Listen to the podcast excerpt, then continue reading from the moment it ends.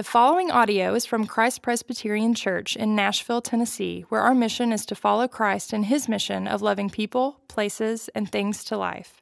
For more information about Christ Presbyterian Church, please visit christpres.org. The scripture reading today is from Galatians 5 13 through 21. For you were called to freedom, brothers. Only do not use your freedom as an opportunity for the flesh but through love serve one another. For the whole law is fulfilled in one word you shall love your neighbor as yourself. But if you bite and devour one another, watch out that you are not consumed by one another. But I say, walk by the Spirit, and you will not gratify the desires of the flesh. For the desires of the flesh are against the Spirit, and the desires of the Spirit are against the flesh, for these are opposed to each other to keep you from doing the things you want to do. But if you are led by the Spirit, you are not under the law. Now, the works of the flesh are evident sexual immorality, impurity, sensuality, idolatry, sorcery, enmity, strife, jealousy, fits of anger, rivalries, dissensions, divisions, envy, drunkenness, orgies, and things like these. I warn you, as I warned you before that those who do such things will not inherit the kingdom of God. This is the word of the Lord. Praise be to Christ. Thank you, Patrick. Uh, good morning, everybody. Uh, uh, I will start this way The world is anxious. The world is anxious because of a pandemic that is uh, known as the coronavirus. And uh, I just read this morning uh, that uh, the latest updates are telling us that 87,000 people have been infected globally with this virus. 80,000 of those are in China, and so we need to be praying for our, our brothers and sisters and friends in, in China, especially. Uh, globally, there have been almost 3,000 lives lost because of the virus. Uh, and uh, there was the first death in the U.S. due to coronavirus just yesterday in Washington state. Uh, as far as we know, it hasn't reached Nash- Nashville uh, yet, but the uh, World Health Organization uh, indicates that there is a risk that this, like any pandemic, could spread just about anywhere. And so the impact is that there are warnings everywhere. If, you, if you're traveling, especially if you're in airports and on airplanes, wear a mask. Make sure you wash your hands regularly, keep your hands out of your mouth and out of your eyes, and so on. Uh, major restrictions have been placed on travel uh, in certain parts of the world, and the stock market is plunging, and people are worrying that they and or their loved ones might contract this virus. And um, the thing about a virus is, this is what's so challenging and maybe a little bit frightening about something like the coronavirus is that you can have a virus for a good season and not know it. Uh, it's this thing called an incubation period where the virus is in your system, but it doesn't manifest immediately, and, and you're contagious uh, during that time. Uh, the coronavirus, uh, it could take up to 14 days, we're told, before, uh, before symptoms start to manifest. If you have the HIV virus, it could take up to 12 years. You could be a carrier for 12 years, and you can be contagious for 12 years. Now, Galatians is, is a similar kind of warning. Uh, there's something that has started to go viral, so to speak, uh, in the church at Galatia. And Paul is warning throughout this letter that if this viral thing that he calls false teaching is not quarantined, there will be a death toll, so to speak. Uh, some of you, Paul says to Galatia, some of you have the virus and you don't even realize it. Uh, and you certainly don't realize its potential long term effect. What he's saying is you're living with a silent killer. And uh, so, what we want to talk about today, what we're going to talk about today from chapter 5, or this section of chapter 5, is the question of what are some of the symptoms that, that we've maybe contracted this virus that's being uh, spread by the false teachers, sort of summarized by the idea that it's Jesus plus something else that we contribute that gets us uh, right with God and right with the community of God's people. That's the false teaching. The plus part is the false teaching. The true teaching is Jesus alone gets you right with God and, and grants you uh, participation and belonging in the, in the family of God. The symptoms of this infected community uh, also have a single cure. And this single cure functions both as a vaccine to prevent it from being contracted and also as an antibody to attack the illness or the disease or the, the viral false teaching uh, if it's been caught. And so we'll spend the next few moments talking about those two things the symptoms and also the cure. Uh, so we'll start with the symptoms. And, and, and the symptoms, the way that, that, that Paul describes it, the phrase that he assigns to the symptoms of this disease in the church at Galatia is what he calls walking in the flesh. Walking in the flesh. In verse 13, he says, Don't use your freedom as an opportunity for the flesh, but through love serve one another, for the whole law, all the Bible, is fulfilled in one word you shall love your neighbor as yourself. And then he goes on to say, Walk by the Spirit and you won't gratify the desires of the flesh. Now, that's a key word, that word desires, and I'll, I'll, unpack that in a few minutes. But he says, if you walk by the Spirit, you won't gratify the desires of the flesh. The flesh, the Greek word is sarx, it is uh, the sin desiring nature of a human being.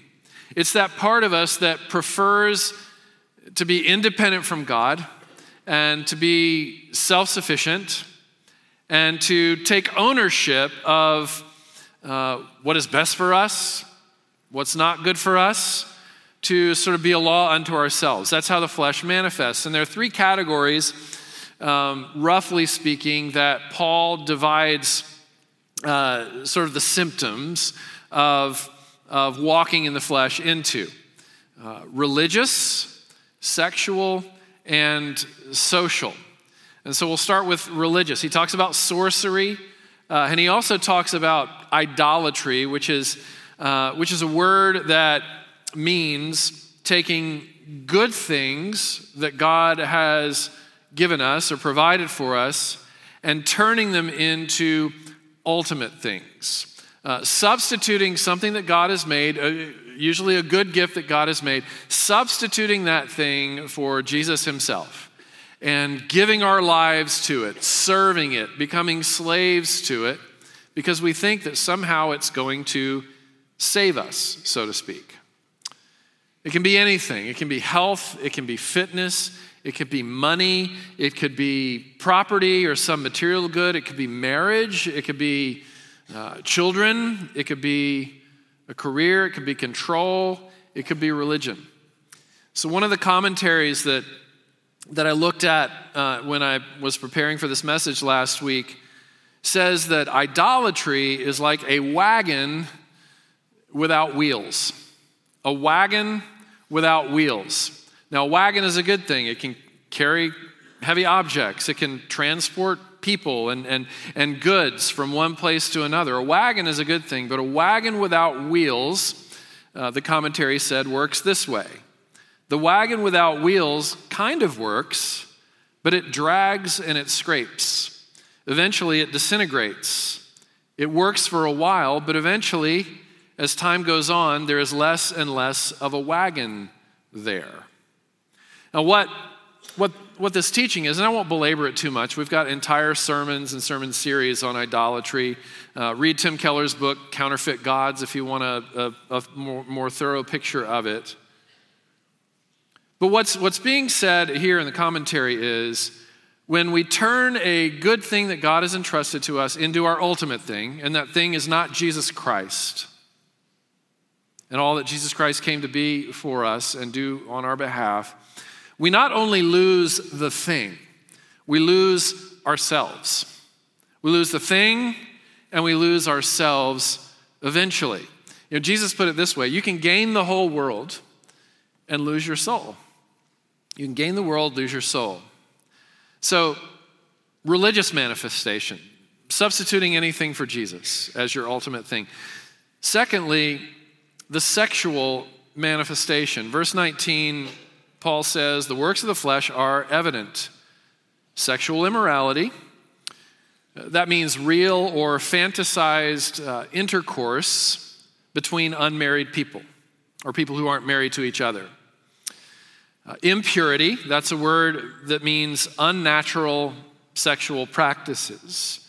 And debauchery, which is a Greek word, uh, comes from a Greek word that means um, uh, sexuality with no boundaries. And so, so that's the, the example, but, but the bigger principle is this that God cares deeply, God is concerned deeply not only about the spiritual world and our spiritual lives, but the material world and our material lives. There was this uh, early ancient heresy called Gnosticism, and what Gnosticism taught was that physical matter, the world, the human body, stuff, uh, is very secondary. What, what, what really matters is the spirit. What really matters is the soul. And the ultimate existence is when the soul can escape uh, this physical body and just be the free, liberated soul. And, and frankly, many of our ideas of what heaven is like is Gnostic. We think that heaven is, uh, is some, some kind of existence that, that, that separates us from the body, and, and maybe we, we, we float around in the spiritual world like, like the angels do uh, but we become disembodied. That's actually not the Bible's teaching about what the future looks like. The future looks like everything as we know it, except redeemed and made perfect and beautiful and whole. The future of heaven, the kingdom of God, is very physical, just as it is very spiritual, and the two are integrated. You know, when God created the heavens and the earth, you know, he looked back after, after the day he created water or earth or the sky or, or, plants or animals. He looked back on each day of creation and he looked at the material stuff that he had made and he said, It is good. It's good. And so, if you ever wonder why we have in our mission statement as a church to follow Christ in his mission of loving people, places, and things to life, we're not trying to be cutesy. We're trying to be deeply theological uh, in the way that we state our mission. That the earth is the Lord's and everything in it, that everything in heaven and on earth is, is His, and this is all His kingdom, including the physical stuff. But on the sixth day, when God created the human body, and I think this gets to Paul's teaching about distorted sexuality, he said, What, I've created, when I've created man and woman, is very good. It's superlatively, it's supremely good. So God's benedictions over his creation, especially the human body, if anything should be derived from that, it is handle with care. Handle with care. You know, I've told, I've told our church family before about a dumb thing I did in New York City's Metropolitan Museum of Art once uh, asked an actual artist, a painter, to, to come with me and, and sort of take me on a tour, uh, take me on his favorite tour. His name is Jerry, uh, of the Met. And he took me straight to the Van Gogh room and started, you know, started talking about all the wonderful things about Van Gogh, giving me a little Van Gogh biography, um, you know, t- talking to me about how, you know, art and painting is sort of the, the, the, the expression of what's, what's inside a human soul. It, it's sort of the image of God put on a canvas. And what was so fascinating to me about Van Gogh, if you've ever seen a Van Gogh um, painting, especially live and in person, is that he clumps and globs uh, and, and, creates a, a, sort of three dimensional um, scene with the oil painting or with the oil paints. And so one moment, I'm, I'm, I'm, sitting there really close to one of the paintings, and I start reaching my hand toward it to touch it because I want to feel it. And my, my artist friend, Jerry, says, Stop, you fool, stop, or something like that. At least his tone of voice said, You fool. I don't think he actually said that. But he said, you need to understand that if, if the oils from your fingertips make contact with the paint, it will begin a process of corrosion on the paint.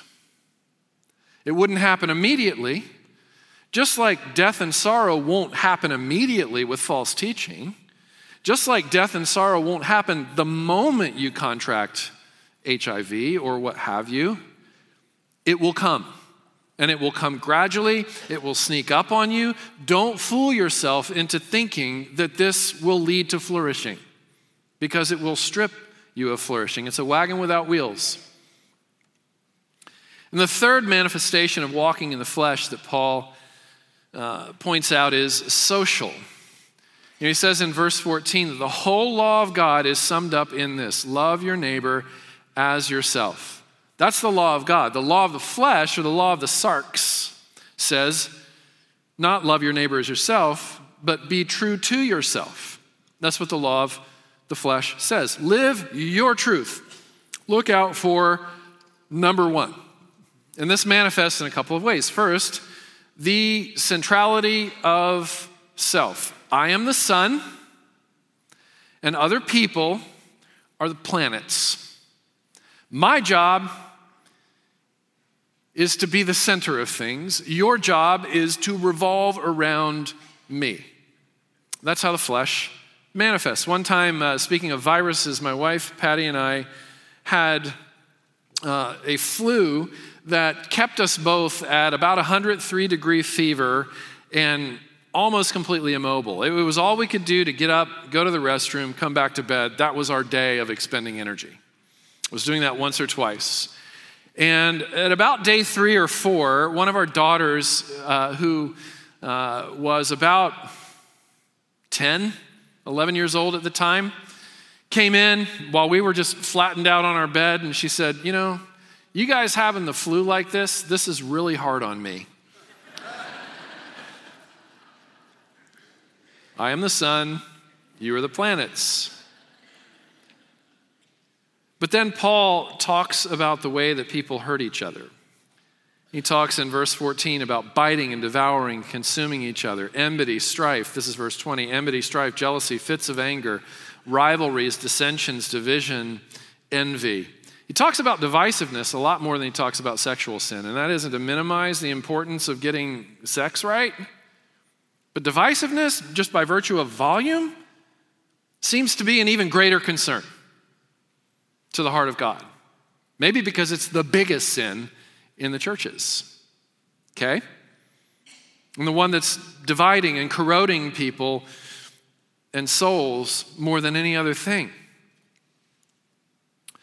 Eugene Peterson's The Message summarizes this section this way You are depersonalizing everyone into a rival. Here's how rivalry manifests itself two sides of the same coin. The first side is envy, which Paul mentions here. Envy is wanting what someone else has and resenting them for having it. Wanting what somebody else has and resenting them for having it. So there's this episode of The Simpsons where Marge one day looks over at Homer and says, You really need to give Ned Flanders a chance. You know, you're too hard on Ned Flanders, their next, the, the Simpsons' next door neighbor. And Homer responds this way to Marge I don't care if he's the nicest guy in the world, he's a jerk. So, Ned Flanders, he's the next door neighbor. He's a pillar in the community. He's got a nicer house. He's got a fancier grill. He's got a better job than Homer. And so, so Homer wants what Ned has and resents Ned for having it. And then one day, Ned announces that he is going to quit his successful, lucrative career and he's going to become an entrepreneur and he's going to open a store called the Leftorium, which is a store for left handed people. And one day, Homer, just to see how things are going for Ned, goes to the Leftorium and he notices that there are no customers. And he's delighted to see that there are no customers. And he comes home and he gloats to Marge about how much of a failure Ned Flanders is. So Homer has envy, but then it transitions to the flip side of envy or to the kissing cousin of envy, which is what the Germans call Schadenfreude. Now, Webb Younts, who lived in Germany for a while after the early service, said it's pronounced Schadenfreude. You need to uh, add the uh at the end to pronounce it correctly. But I'm going to stick with my misinformed American pronunciation, Schadenfreude, nonetheless. Envy's kissing cousin is taking pleasure in the misfortune of others. Envy is wanting what other people have, resent, resenting them for having it. Schadenfreude or Schadenfreude is taking pleasure in the misfortune of others. Last night, Patty and I got to uh, go to the inaugural game of the Nashville Soccer Club. They played against Atlanta. And one thing we noticed as the game went by was some of the loudest roaring cheers in the stadium happened when somebody on the other team got severely injured and got flattened and hurt and was laying on the ground, and there were loud cheers of, Yes! Stick it to him. Taking pleasure in somebody else's pain. It happens every time a celebrity or a, pas- or a, or a politician or a pastor is caught in a scandal, caught being unfaithful, caught being addicted, caught living a double life. And there are exposes everywhere, and there's this sinister sort of rejoicing everywhere. And we're becoming even more in, in, this culture of outrage we're in, we're becoming more extroverted about our rejoicing in the downfall of others. How sick is that? How gross is that? And yet, how true it is of all of us. It's what the flesh does. You know, the Spirit rejoices with those who rejoice and mourns with those who mourn. The flesh rejoices over those who mourn and mourns over those who, who rejoice. Envy and Schadenfreude. So, those are the symptoms of walking in the flesh. The cure is what Paul calls walking in the Spirit. The Spirit is that part of us that is drawn to depend on God and to rely on Jesus Christ. That's both the vaccination to prevent the illness from taking hold and the antibody to attack it after it has taken hold and kill it. And just so we understand, walking in the Spirit, it sounds so sweet, right?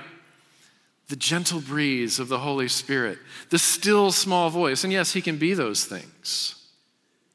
But what Paul is talking about here feels a lot more like war than it feels like peace.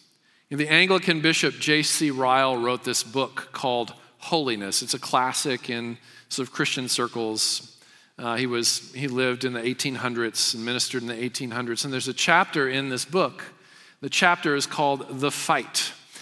And this is where, what he says in that chapter about the true Christian. He says, A true Christian is one who is not only peace of conscience, but war within. The true Christian may be known by his warfare as well as by his peace. And the, and the war, the greatest war, just to be clear, is, is, is with stuff that's happening inside of us, not with the world outside of us.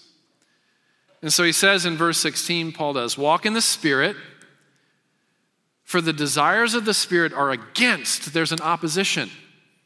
There's an attacking posture. The desires of the Spirit are against the desires of the flesh, they're opposed to the flesh. There's a fight here that, that believers are being called into. And uh, it involves three things. So here, here's the doctor's prescription from Paul for spiritual viruses. First, pray for the Holy Spirit. He's emphasizing the Holy Spirit, and so pray for the Holy Spirit to come, to take over, to fill you, to move you, to change you. Luke chapter 11, where Jesus uh, teaches us how to pray, and, and, and, and we get the Lord's Prayer, the famous Lord's Prayer.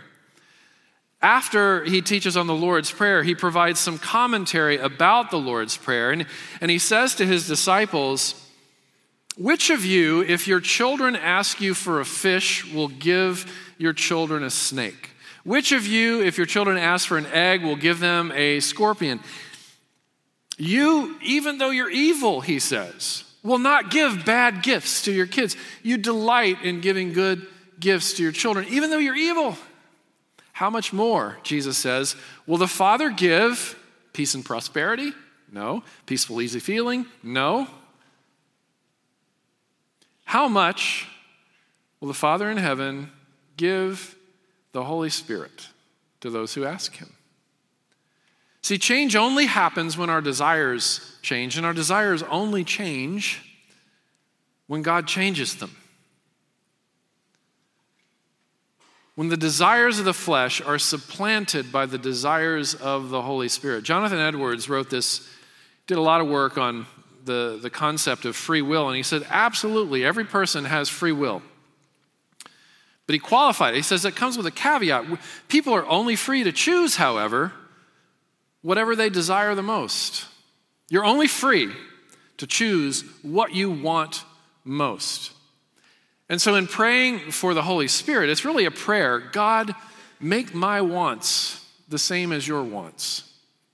Transform my wants to your wants. It's like this say you have a 50 year old, and all of his life he's been, he's been um, He's been on a diet of basically sugar and fat and salt. And he's overweight. He's always been 20, 30 pounds overweight, but he doesn't care. Because being skinny, the desire to be skinny, the desire to be physically fit, the desire to be eye candy is significantly less than the desire to eat candy. And to enjoy the satisfaction of a crappy meal on a regular basis. His desires need to change. But at age 50, he goes in for his checkup, and the doctor says, I've got some bad news for you. Your arteries are starting to fill with plaque. But the good news is, it's not too late to address it. And so he becomes a vegan. All of a sudden, he becomes a vegan when all of his life he didn't care before. Why? Because a new desire has entered the picture. He didn't care about being skinny, but he does care about living. He does care about not dying prematurely. And so he changes everything. And then over time, his taste changes. He actually starts to enjoy vegetables. They become a want to instead of a have to because of the rhythms that have reformed his habits and his desires. You know, C.S. Lewis says if you want to develop affection for somebody, think of a disobedient child or a spouse who has, or a friend who, or a colleague who has maybe personality traits that get under your skin. If you want to develop affection for them, develop the practice of loving them. And the more you practice loving them, the more your affection will grow. Proof of this, your children your children. They were born opposing you. They've been opposing you all of their lives. They have been your unsolicited parenting consultants all your lives. Here's how you're doing it wrong. Here's how you're doing it wrong. Here's how you're doing it wrong. And yet you have so much, you have more affection for them than anyone. Why? Because you've developed a lifelong rhythm of leaning in instead of piecing out of loving them even when you don't like them. Because love is patient and it's kind and it keeps no record of wrongs and it bears all things and believes all things and hopes all. You've developed a rhythm and it's, it's, it's caused an affection to swell up in you. That's what Lewis was talking about. So that's the second thing the doctor prescribes is you've got to not only pray for the Holy Spirit, you've got to participate with the Holy Spirit. You know, St. Augustine and St. Benedict uh, they both had their own version of what they called the rule of life. And the rule of life was a series of practices that both of these epic saints said if you organize your life around these practices, you set yourself up to flourish. If you ignore these practices or deprioritize these practices, you set yourself up to be a wagon without wheels. We actually developed our own little Christ Presbyterian rule of life in a recent sermon series, where we talked about flourishing as a byproduct of worshiping, connecting, and serving. Worshiping, to us, this means two things to be fully present with the local church every single Sunday. That includes when you're in town, and that includes when you're on vacation. It doesn't include when you've contracted the coronavirus. There are exceptions. But below the 1.7 times a month American average out of the universe by coming four times when there are four Sundays and five when there are five, no matter where you are. That's practice number one. Practice number two be fully present with Jesus Christ every single day. Make a point of receiving something from His Word every single day and then pray back to Him according to what He's given to you. So that's the worship part of the rule of life. The connect part is this two things again. Take every opportunity to gather with your group. That, in, that assumes that you have a regular group of people, that you're heading in the same direction alongside them and they alongside you toward Jesus. Take every opportunity to gather with that group and befriend and bring in people who don't have a church. So that's the sharing your faith component. That's your sharing your faith practice. And then the third component is serve. And by this we mean two things strengthen the church through serving and giving, an other oriented, outward, generous life. And enhance flourishing out in the world by serving your work, your world, and people in need. So, these things, if you organize your life around these things, you will be a wagon with wheels. If you neglect these things, you'll be a wagon without wheels. This is not legalism. And, and, and the reason why I can tell you it's not legalism is when you make a train wreck of your life by ignoring these things, I'll tell you the first entity that's going to be there for you to help pick up the pieces is your church. We will be there. We don't pass judgment on, on the success or failure of people to keep a rule of life. And we're here to pick up the pieces when the pieces fall. We're here to put wheels back on the wagon. But the point is this, and Paul is making this point as well, even in the, the letter of grace. Habituation leads to formation, and there will be no formation without habituation. There's a practice. There's God's part in giving us the Holy Spirit, there's our part in participating with the Holy Spirit. Know, Charles Duhigg, this isn't just a religious principle, it's a secular one too. Charles, du- Charles Duhigg wrote a book called The Power of Habit, in which he says that 40% of daily decisions that we make are second nature to us because of the habits that have formed us. James K.A. Smith, who wrote a book called You Are What You Love, said this The orientation of the human heart happens from the bottom up through the formation of our habits of desire. Learning to love God takes practice. You know, Malcolm Gladwell in Outliers popularized what, what we now know as the 10,000 hour rule. He says the key to success in any task is to practice that task 20 hours a week for 10 years. So I've been giving sermons for about 20 years. In 1998 ish, it took me 20 hours to prepare a bad sermon.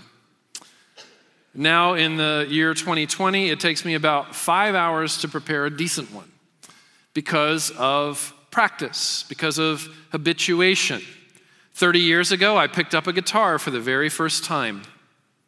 And today, I'm no better now than I was 29 years ago because of a lack of practice. Right, Mr. Osinga? Sorry to point you out. The best of the best, they still do their scales. Mick Jagger still does vocal runs before a concert. Flourishing is cultivated. It just doesn't happen. There is no let go and let God with this kind of stuff. Let go and let God in terms of giving you the Holy Spirit. Ask and then get active with what the Spirit is up to, or you will miss it. You will, as Jonah said, forfeit the grace that could be yours. You know, how can we think that flourishing must be cultivated musically, athletically, in marriage, but not with life in Christ?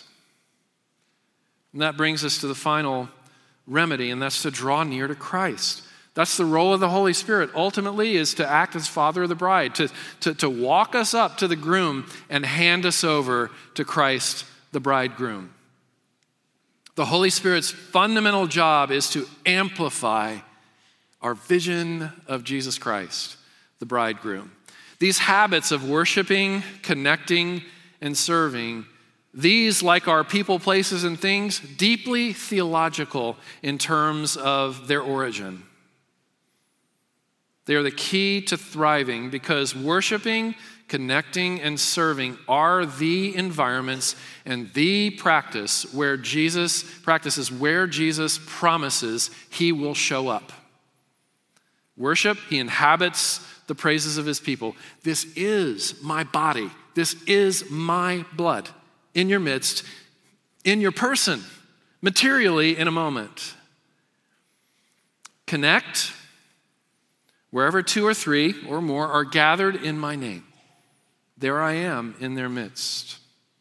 Serving the world, well, when Jesus gave the Great Commission, go into all the world serve, baptize in the name of the Father, the Son, and the Holy Spirit, teach them to obey everything I commanded you, comes with a promise. I'm with you always to the very end of the age.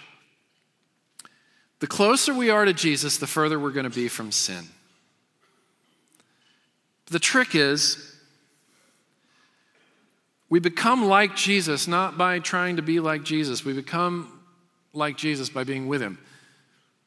In the same way that we get infected with a virus, by, because we've been kissed by a carrier, because we've inhaled the breath of a carrier,